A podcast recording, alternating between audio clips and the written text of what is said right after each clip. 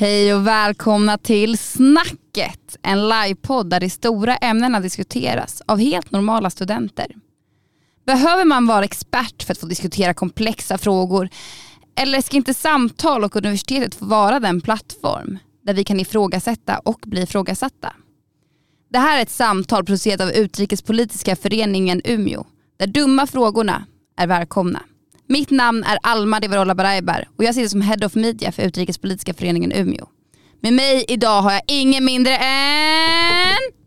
Charlotte. Och eh, Charlotte, eh, vad gör du på Umeå universitet? Eh, jag studerar strategisk kommunikation. Ehm, Och Softar det bara. känns soft. ja. Ja, men, gött. Mm. Vi fortsätter. Ja, Jonathan heter jag. Journaliststudent. Och det känns... Det känns kul, det är spännande. Så att eh, det, är, det är som sagt det är många, många frågor där i också man måste vara lite koll på i alla fall. Ja, det beror på, beror på journalisten. Ja såklart, man kan ju bli nöjesjournalist också. Kanske du kan i och för sig vissa. Frågan är liksom vad är, vad är bra att veta och inte bra att veta. Ja exakt, det känns som man måste kanske ha ett brett. Finns, det, Ja, finns det bra saker att veta och finns det dåliga saker att Ja, veta? det, det är frågan också. Ja. Filosofiskt. Ja, nej, vi, vi är ingen filosofipodd här. Men vi fortsätter med siste man. Ja, eh, jag heter Adam och jag studerar grafisk design här på Umeå universitet. Och det känns Eh, Soft. soft. Ja. Ja men det är skönt. Det är nice, det är soft, det är chill och eh, det är spännande. Verkligen.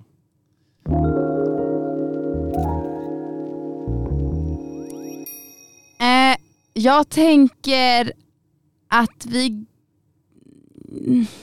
ganska så direkt dyker rakt in i ett hönshus och kollar in eh, eller checkar vilka, om ni har kollat på nyheterna de senaste 12 timmarna.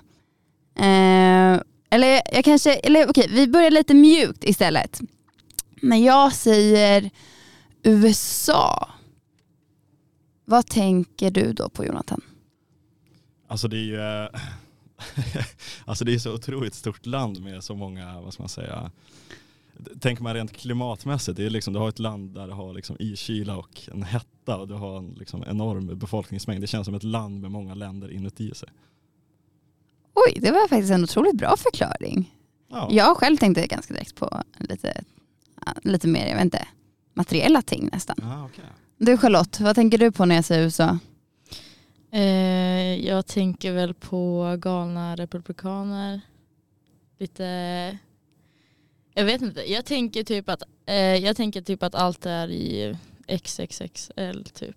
Alltså stora burgare, stora drycker. Jag tänker typ på snabbmat, jag tänker på, eh, jag vet inte. Jag tänker på mycket människor.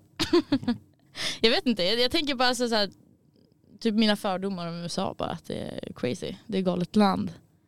Eh, och eh, Mm. mycket starka åsikter där. Och du då Adam? Inget rätt eller fel här. Nej, men li- lite som Charlotte kanske, jag tänker lite mycket på snabbmat och eh, eh, olika sporter. Alltså du har ju de här eh, NFL och jag är ganska sportintresserad så NFL och NBA och MLB, NHL och sådana grejer tänker jag på. Ja, att USA verkar vara ganska mycket. Eh, nästan någonting som man kan tro, tänka sig som flera länder i ett. Det känns som att USA är någonting som ständigt är på våra läppar.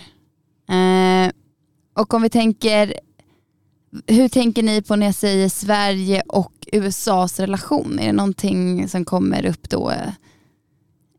Det känns väl alltid som vi har haft en väldigt god relation, alltså oss länder emellan i alla fall. Mm. Um, sen, jag vet inte, alltså vi, vi har ju Vem är storebror, vem är lillebror? Ja, det är klart att USA är storebror. Det är, alltså de är ju storebror över världen känns det som. Så jag menar, men det känns som alltid att Sverige och liksom USA har haft en bra relation. Liksom. Jag kan inte tänka på en tid där vi inte haft det på något sätt. Det kanske är under 60-talet men utöver det så känns det som att vi har haft alltid bra relation mellan varandra. Ja, nu är det så att eh, igår kväll så eh, skrevs det under ett nytt försvarsavtal mellan Sverige och USA. USA får nu obehindrad tillgång till 17 olika svenska militärbaser. Eh, och eh, detta är bland annat en marinbasen i Berga i Stockholms skärgård, Luleå, eh, flygflotti. Eh, jag är inte expert på de här baserna. Eh, Eh, I Gotlandsregementet och det är bara tre av 17 platser nu som amerikansk militär enligt det nya försvarsavtalet eh, ska få tillgång till. Vad tänker ni på nu när jag säger då USA? Kan man liksom, kan man, tänker man på militär när man hör USA? Ja men det tycker jag väl ändå. Alltså de känns ju väldigt, de är ju väldigt patriotiska och väldigt så här. Eh, ja men USA känns ju, alltså många amerikanska filmer handlar ju om just deras försvarsmakt, eller man säger, deras eh, eh, militär. Och att det är, det är ju något liksom, det är något eh, heligt med att vara, eller att liksom ha serve the country så att säga.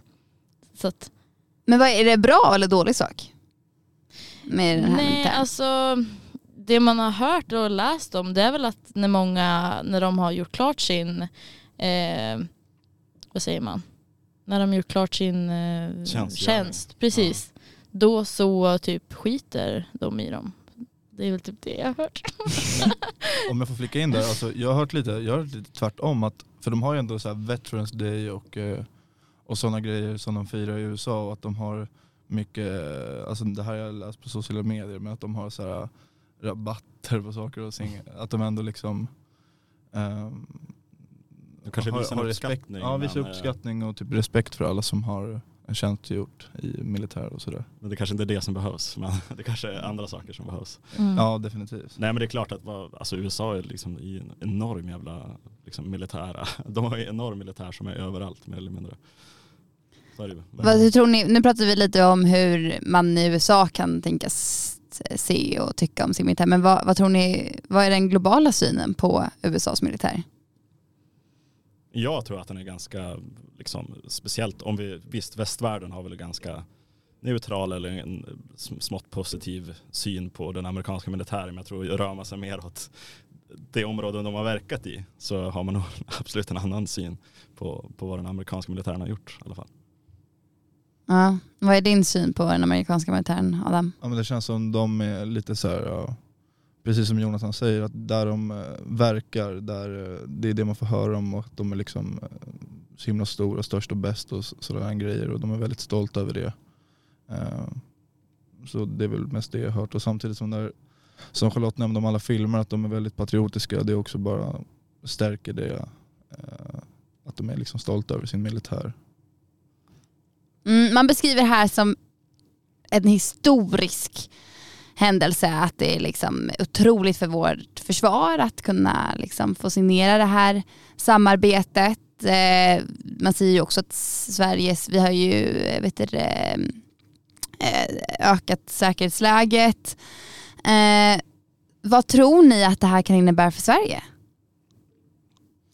Alltså det är svårt att säga men alltså det är klart att säkerhetsläget förbättras när man har en eh, närmare allierad. Speciellt som alltså USA är ju ett så otroligt kraft, de har en otroligt kraftfull militär så det är klart att ifall det finns ett närmare samarbete mellan Sverige och USA så är det klart att Ryssland eller vem nu skulle vilja attackera oss kanske tänker på en annan veva. Och samtidigt så blir det säkert vår militär bättre också om vi samarbetar mer med USA.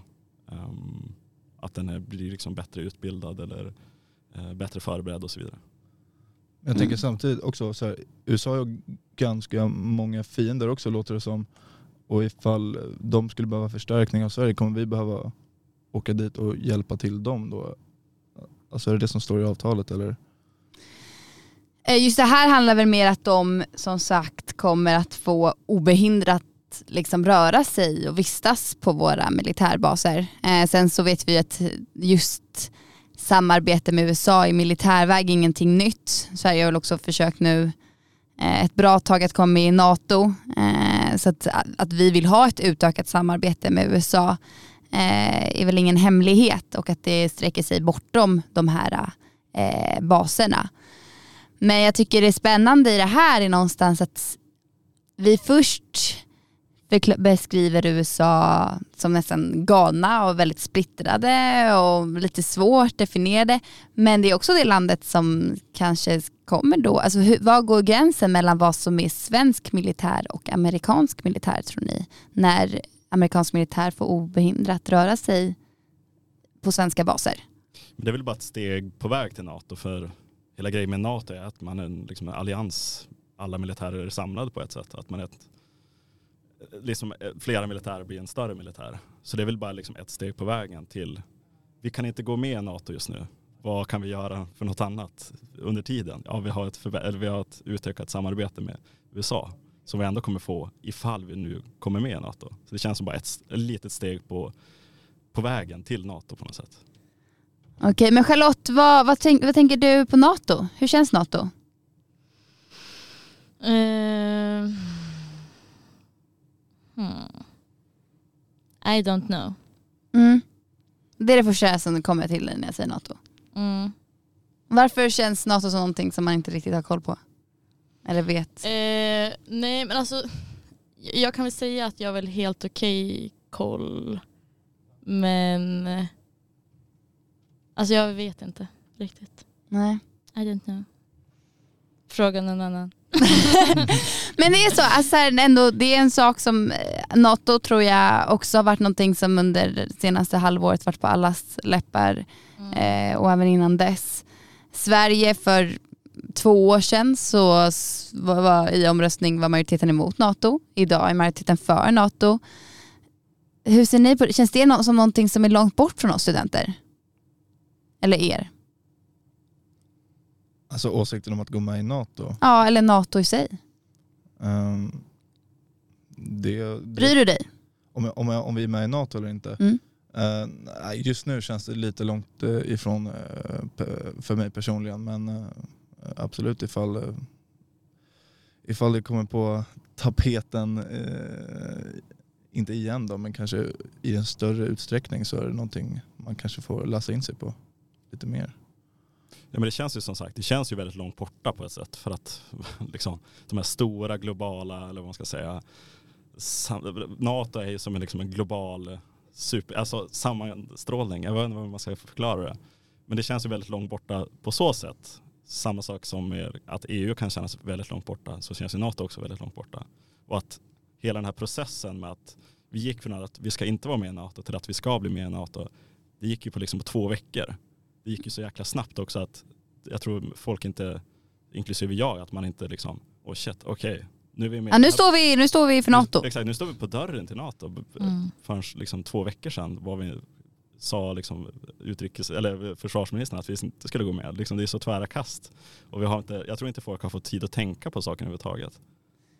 Ja, för varför tror ni, när man säger att man vill gå med i NATO, det känns, du, ni, du beskriver det som långt bort Jonathan, eh, men någonstans ett medlemskap i NATO kommer ju forma hur världen ser på oss Mm. och vilka vi är och när vi reser runt och det kommer ju någonstans spegla oss alla. Hur, varför känns då det ändå som en fråga som kanske inte spelar så stor roll för en själv? Tror ni? Det handlar ju om militär, alltså det är ju en militär allians. Ehm, och, eh, alltså, man tänker väl inte jättemycket på militären. Det är väl det. Alltså, så länge den finns och allting fungerar som det ska så tänker man inte på det. Alltså det är som, ja, så länge det funkar så är man väl liksom nöjd. Så länge ingen invaderar oss eller liksom, det är något sånt så är det Mm. inga problem. Jag menar EU på ett annat sätt har ju ett, liksom, då har man ju liksom en direkt påverkan på en själv vad det gäller liksom lagar och regler och för och nackdelar och så vidare. Men är EU så jäkla spännande då? Nej det är ju inte det, tycker inte jag i alla fall. Men jag kan vara ensam om det också. Adam, brukar du läsa nyheter om EU? Eh, nej det kan jag inte säga att jag gör. Eh, jag tycker lite som Jonathan att det är inte något, som- någonting som intresserar mig. Vad tror ni, jag tänker det är ändå EU-val om ett år ungefär. Mm. Vad, vad hade fått dig Adam att tycka att de frågorna är spännande? Oj, uh, jag vet inte, eftersom jag inte är intresserad nu så vet jag inte vilka frågor som redan tas upp. Men eh, Kan det vara så att, att liksom kommunikationen inte ens är riktad till studenter?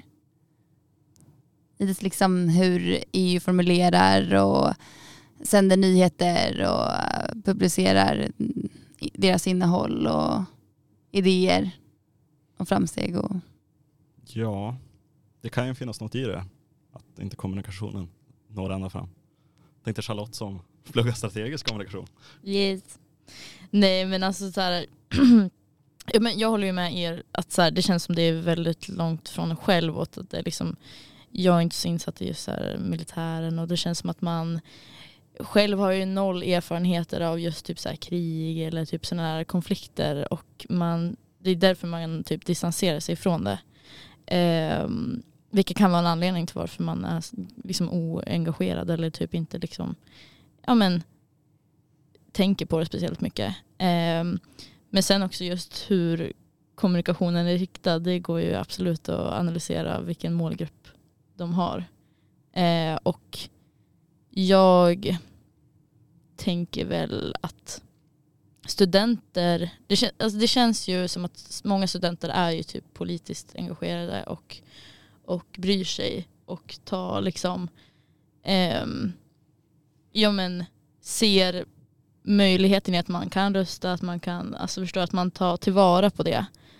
Eh, men sen tror jag kanske i slutändan att folk kanske inte bryr sig jättemycket. Att man gör det för att det förväntas av en kanske. Då behöver vi bry oss då? Ja, det är klart man inte behöver bry sig men det är väl kan ju vara en fördel att bry sig om saker och ting i alla fall. Varför då? Nej, men det är väl alltid bra att bry sig om vad som händer i ens liksom, land och närhet och världen och så vidare. Det är väl alltid bra att kunna, kunna veta vad fan som händer och vad man kan göra för att påverka saker och ting.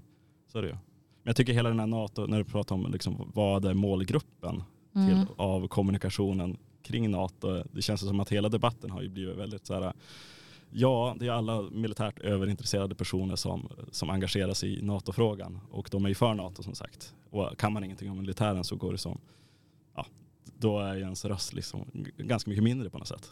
Ehm, så att ja, det blir en väldigt konstig debatt på något sätt. Ja det är då att man kanske inte vill ens prata om det för att Nej. man känner att man inte... Exakt, så det kan ju bli en väldigt ensidig debatt. Men sätt. sen också i Sverige, man, alltså folk säger ju inte ens vad de röstar på. Här, vi är ju väldigt stängda på det sättet. Mm. Så att det är ju inte konstigt att folk just liksom går med i NATO, går inte med i NATO och vad man tycker kan ju bli väldigt...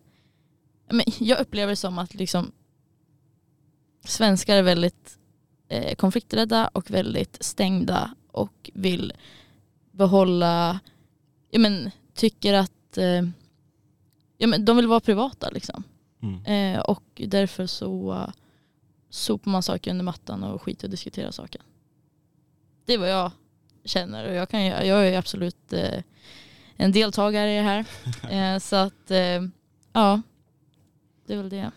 Adam, känner du dig hemma i det Charlotte beskriver? Sopar du grejerna under mattan? Mm, Det är väl mer att jag känner att man är reserverad. Det kanske är någonting, eh, alltså att ifall eh, jag, eh, ifall vi går och snackar politik och vad vi röstar på, jag menar det, alltså det känns som det samtalet inte gynnas av någon. Liksom det, det är nästan så att det är byggt för att det ska bli konflikter av det och, och sådär. Så jag håller väl lite med det om Charlotte säger angående det då.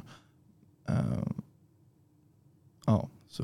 Men jag skulle inte säga att jag sopar saker under mattan. eh, för om det, Nej det kanske vi inte gör. Men men det är Men är, är, innebär det att diskutera saker, det är oftast en källa till konflikt? Menar ni? alltså, när vi pratar om eh, så här, politik eh, och sådana grejer så kan jag hålla med om det. Men om det är vardagliga saker så tycker jag att man kan prata om det. Liksom. Om, mm. om det är psykisk ohälsa eller någonting i den stilen. Alltså jag tycker ju typ att så här, det är väl typ alla kan väl relatera till, man ska inte prata om politik eller Mm. Ja. vad är det mer? Ja, på julafton. Politik och religion. Ja exakt. Eh, men förra julen då var det ju tjafs liksom. Vissa personer i min släkt har. Och eh, det är det att så här, Men kan det vara så att vi pratar om det så lite så när vi väl pratar om det, då är det, det, liksom, det har Mm. skapat en tickande bomb av det hela. Vad tror ni hade hänt om vi snackade mer om dessa frågor och inte laddade upp dem? Ja, det är en bra fråga faktiskt. Jag har inte tänkt på det på det sättet. Men det är absolut, det kan ju vara, alltså, liksom när man väl, om man väl pratar om det konstant så är det klart att minskar ju liksom the tension så att säga kring, Mm. kring hela ämnet. Kanske också en förståelse att det finns många som kanske inte exakt tänker som Nej, en. exakt. Ja, nej, det finns mycket man kan diskutera om USA och militär och inte minst om vad vi bör hålla koll på eller inte koll på. Jag tänkte att vi skulle fortsätta lite på spåret med saker att hålla koll på.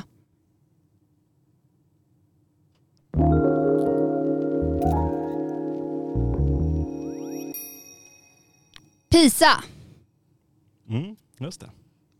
är det lutande tornet PISA? Nej. Man kan ju på olika sätt mäta eh, folks kunskap. Ett sätt är att eh, mäta 15-åringars kunskap. Eh, och eh, det har eh, i eh, veckan så eh, eh, diskuterade man huruvida eh, Sveriges 15-åringars kunskap i både matematik, samhällskunskap och naturkunskap. Eh, för eh, PISA, som står för Program of International Student Assessment, är en internationell studie eh, som undersöker 15-åringars kunskaper inom läsförståelse, matematik och naturvetenskap. Eh, i den här studien så deltar både länder som är med av OECD, eh, alltså eh, Organisationen för ekonomiskt samarbete och utveckling, men även icke-OECD-länder. Eh, och det är väl för att både kunna fastställa liksom, men, hur ser, liksom, ser mönster, hur går nivåerna upp och ner. Eh, I världsrankingen för de 81 deltagande länderna så toppas eh, Singapore eh, rankningen och Sverige på plats 18 i läsförståelse. Eh, och plats 21 i naturvetenskap och plats 22 i matematik. Eh, det som är nytt nu är väl att Sveriges kunskapsnivå i matematik och läsförståelse och naturvetenskap har, landat, vet du, det, har varit det lägsta sedan 2012. Eh, och även 2012 så var det då det lägsta sedan man började mäta. Vad tänker ni på, liksom, kan man hålla på att mäta på det här viset kunskap? Ja, alltså det, om vi mäter alla på samma sätt så, så är det ju liksom rent statistiskt relevant. Men eh, det, det är alltid svårt att liksom mäta kunskap, så är det ju. Men eh, Mm. om vi ska mäta vad som händer i skolan och få någon slags bild över vad som händer i skolorna runt om i världen så måste man ju mäta det på något sätt i alla fall. Alltså jag tycker vi mäter väl allt, det är väl det man gör, hela, skol, Mm. hela skolgången. Man mäts ju hela livet av hur bra man är på olika saker så det är väl inget så här nytt kanske. Eller alltså det, eller jag vet inte om det är bra När ni ser på dåligt, men Sverige, hur tänker ni på våran läskunnighet och matematik och naturkunskap? Men jag känner i sociala medier så har jag i alla fall, då har man liksom hört hur, hur bra svenskar är på att prata engelska liksom, jämfört med eh, liksom andra länder eller andra länder tycker, som USA till exempel Mm. som vi pratade om tidigare, tycker att vi är bra på att prata engelska. Så jag känner väl att våran eh, skola är bra på det sättet. Sen har jag inte reflekterat jättemycket över det eh, på senare tid. Då. Men det är klart, det är, det är jäkligt oroande att, man liksom, att vi, vi som land sjunker i, liksom, i läsgraden och så vidare. Men det känns också som att, Varför gör vi det? ja det är, det är en bra fråga, jag vet inte riktigt varför vi gör det. Jag har sett mycket, jag har fått in på TikTok liksom, att liksom, lärare i USA har liksom, påpekat att alltså, mina liksom, sjätteklassare läser, liksom, de knappt, kan knappt läsa. De kan knappt skriva, de kan knappt räkna på matte. Så jag vet inte om det här är ett globalt problem eller om det är ett problem med vissa länder eller sådär. Jo, men vad man bland annat säger att trots att Sverige har sjunk- sjunkit mycket i PISA-undersökningen så är vi inte bland, vi tillhör ändå över medialvärdet och det är ju bland annat för att detta är en global trend. Mm. Eh, Det är inte bara Sverige. Vissa skyller bland annat på corona men eh, trenden började redan avvika innan eh, corona. Jag tror det är lätt att skylla saker på corona. Ja. Ehm, Men det är klart att jag tror vi har, vi har, en, ganska, jag tror vi har en ganska dysfunktionell liksom skol, skola i Sverige där vi har att det är, det är för många elever per lärare. Ehm, det, kanske, det kanske är för slapp skolgång på många sätt också. Att liksom, jag tror om vi skulle jämföra liksom den svenska skol, vad, vad, hur vi ut, undervisar, om vi jämför med det, de som ligger i topp som är Singapore, så jag tror den är bra mycket hårdare i Singapore. Just själva liksom, vad man ska göra och, och liksom allt, allt det där. Så tror jag det är jäkligt mycket hårdare skolgång. Så det kan ju vara det också. Har skolan blivit för slapp på det sättet kanske? Jag vet inte. Mm. Vad tänker du, hur tänker du kring skolan Adam? Jag tänker precis på läsförståelsen tänkte jag väl att eh, Eh, jag tror att sociala medier generellt kan, kan ha gjort att eh, den globala liksom, nivån har sjunkit eftersom fler spenderar, kanske spenderar mer tid på sociala medier än att, än att läsa böcker som man gjorde back in the day antar jag. Eh, Men, jag- ja, men jag tror också att alltså, all undervisning liksom börjar ju som sagt i hemmet på ett sätt. Så är det, det att liksom föräldrarna har blivit sämre. Att liksom de, de som är föräldrar nu kanske inte på samma sätt Latare? De är kanske latare att de inte lägger över samma ansvar, eller de har inte samma ansvar över liksom sin, sina barns utbildning, att de kanske mer litar på att jag låter skolan sköta all den här biten. Det är viktigt att liksom, när man väl är barn att liksom, man kanske börjar läsa tidigt. Liksom. Om, om dina föräldrar liksom läser hemma så då tror jag nog man liksom börjar läsa, läsa bättre och tidigare som barn också. Så jag tror att allting börjar i hemmet också på något sätt. Ja, men vad tror ni det innebär för samhället att eh, läskunnigheten till exempel försämrats? Kommer det några effekter? Ja men det, kom, det är väl ett stort problem.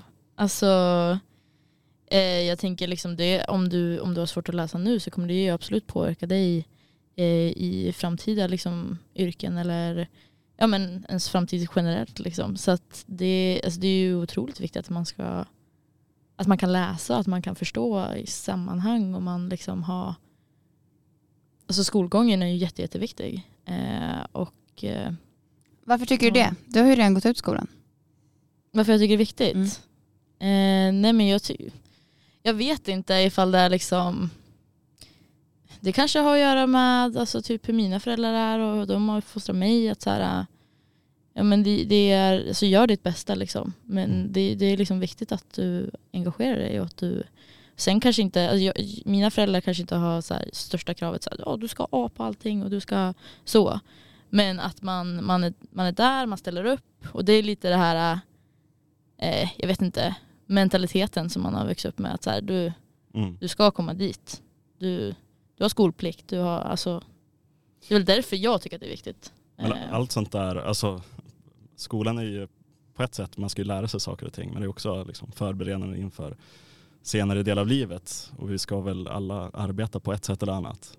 Och att liksom det är viktigt, där sätter man ju ändå som sagt en grund för framtiden. Att eh, liksom, visst, du ska kunna läsa och allt det där, det är superviktigt, men också liksom kunna, kunna sätta in det i rutiner, att du ska liksom gå till skolan, samma sak som du ska gå till jobbet. Liksom, alla de där rutinerna sätts ju väldigt tidigt. mm. Men det är, det är jäkligt oroande att liksom, om, om dagens barn har liksom, sämre läskunnigheter. Sämre, liksom, de kan inte räkna matte på lika bra sätt och så vidare. Det är, liksom, det är, det är riktigt oroande inför liksom, vad kommer hända i framtiden. Ja, för Adam, vad tycker du är meningen med skolan? Eh, meningen med skolan, det är väl lite som Jonathan säger, att det, det är väl förberedande för eh, eh, när man ska komma in i arbetslivet och eh, att bara växa som, eh, som människa liksom och, och ja, bli mogen på något sätt. Liksom. Och hur gör man det bäst?